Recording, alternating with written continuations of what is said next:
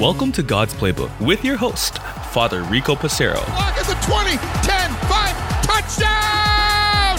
Touchdown! Let's play ball.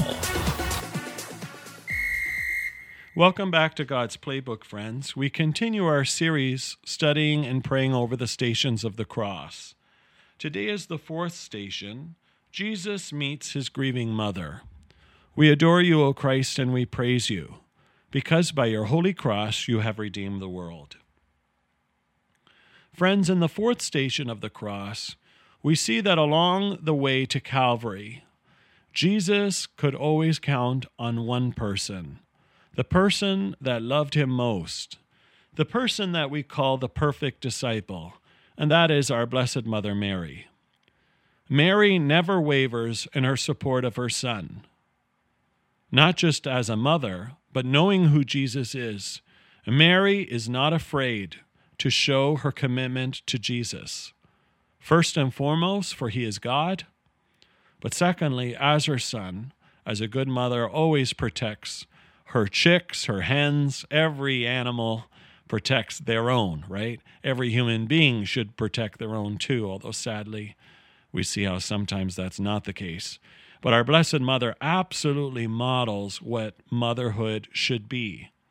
She's not afraid of the Roman soldiers. She's not afraid of the Sanhedrin. She's not afraid of popular culture and what others might think of her. Mary is there to support Jesus, and if she had her way, she would have taken the cross off his shoulders. We know that. But Mary bought into God's will. She trusted that what was happening to Jesus needed to happen. It broke her heart to see her son suffer in such ways.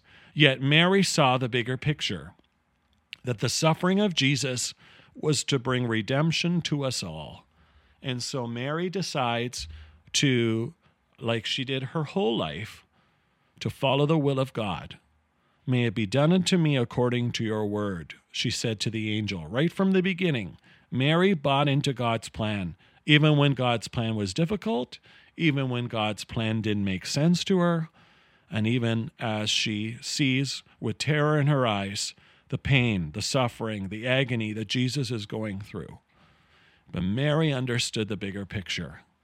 So, as we focus on this fourth station, friends, what a beautiful opportunity for us to see the big picture too, to understand the will of God, and to be bold like Mary to follow his will no matter how easy or how challenging it might be.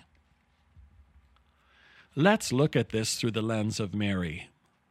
Imagine having to watch Jesus attacked verbally, physically, emotionally, psychologically and to feel helpless that she couldn't change things.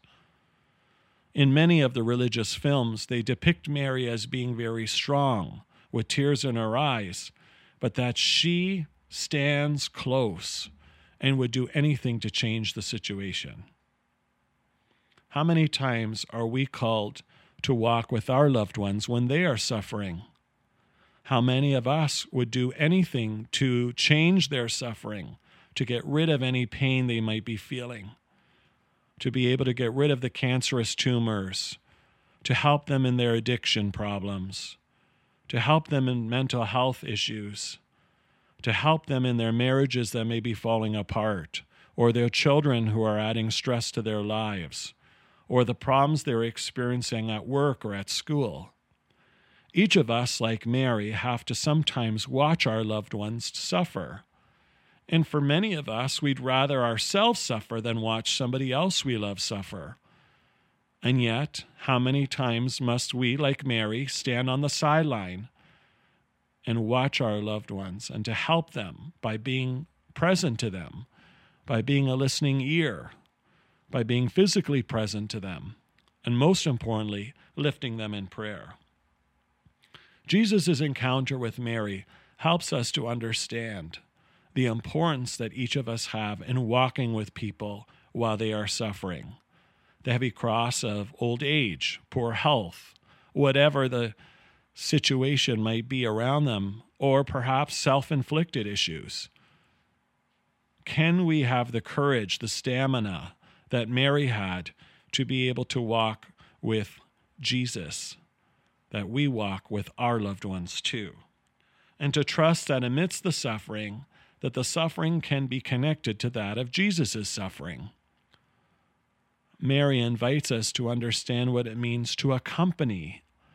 As Pope Francis continues to remind us, to accompany someone shows our love for them, that we shouldn't flee when the going gets tough.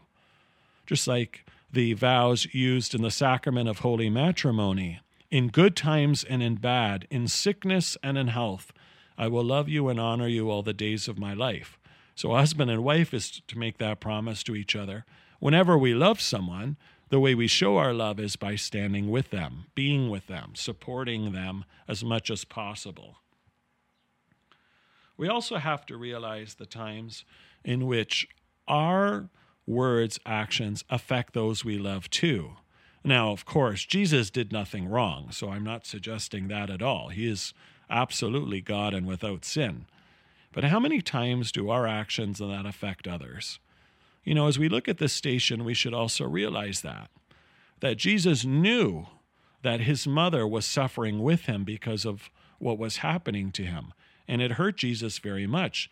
But friends, at the same time, when we sin, we have to realize that God is there on the sideline and watching us with sorrowful heart to see that we have chosen sin over his commandment to love and to follow his commandments that help us to live holiness. Also, with family and friends, how many times do we let them down by our actions and behaviors? So sin is not something that is just, you know, affecting God and me, which is already something that we should be very cautious of. But the fact that our loved ones are affected by our decision making too is a reminder of our responsibility to think in the big picture. That I shouldn't just react based on my emotions, how I feel, what I want but rather do these comments, does my behavior or my lack of have an effect on others too? And am I essentially pulling them down with me when I make these decisions or choices? Jesus' encounter with his mother Mary can teach us so many different things. And so today, as we give thanks to God for his suffering, may we also thank God for Mary. By Mary standing with Jesus, she teaches us of the importance of being faithful, of following God's will. And so may we pray for ourselves that we may be more open to God's will in the midst of suffering and pain, frustration, agony, whatever we may find ourselves. Right now, friends, in the midst of Lent, you may already be walking with someone who's going through a tough time and it may be killing you inside. May this station help us, inspire us, and ask God to give us the endurance we need to continue to accompany. Let us also pray for one another for what pains us. The pain and suffering that each of us feel is something that we should never attack alone. We know that God holds us in the palm of his hand, and we can rely on the support of our brothers and sisters. That's why the community in the parish is so important as we pray for one another. Yes, we celebrate the joys together, but how important it is for us to also endure the struggles together. So, like Mary offered up her suffering to God as she watched the Son whom she loved suffer so much, let's today, in our own prayers, offer to God the sufferings that we endure ourselves and especially when we have to watch and accompany someone we love who is going through a tough time too. Let's not waste these opportunities of prayer. Rather, use them as redemptive suffering and turn to God to help our loved ones and ourselves endure whatever that pain might be. Our Lady of Sorrows, pray for us. We adore you, O Christ, and we praise you, because by your holy cross you have redeemed the world.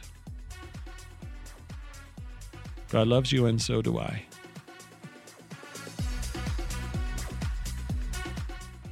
If you like what you hear, please consider supporting us using any of our affiliate links in the description below via Buzzsprout, Ko-Fi, or GoFundMe. Thanks, and God bless.